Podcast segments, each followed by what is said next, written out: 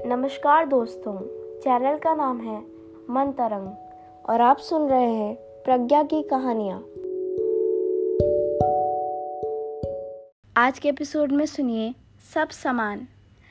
एक बार की बात है, सूरज, हवा, पानी और किसान के बीच अचानक तना तनी हो गई। बात बड़ी नहीं थी, छोटी सी थी कि उनमें बड़ा कौन है। सूरज ने अपने को बड़ा बताया तो हवा ने अपने को। पानी और किसान भी पीछे ना रहे।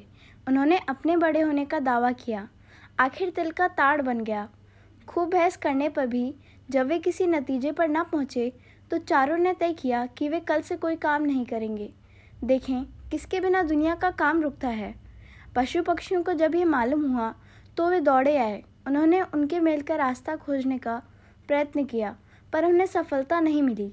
दूसरे दिन सूरज नहीं निकला। हवा ने चलना बंद कर दिया।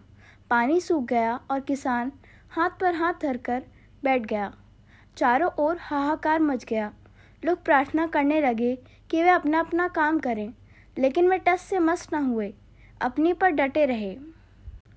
लोग हैरान होकर चुप हो गए, पर दुनिया का काम रुका नहीं।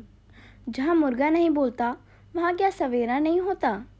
चारों बड़े ही कमेरे थे, खाली बैठे तो उन्हें थोड़ी ही देर में घबराहट होने लगी। समय काटना भारी हो गया।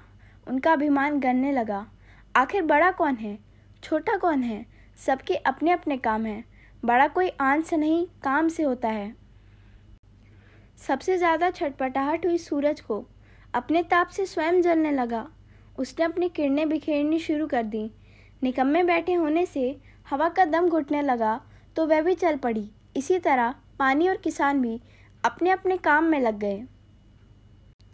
वे अच्छी तरह समझ गए कि संसार में ना कोई छोटा है, ना कोई बड़ा है, सब समान है।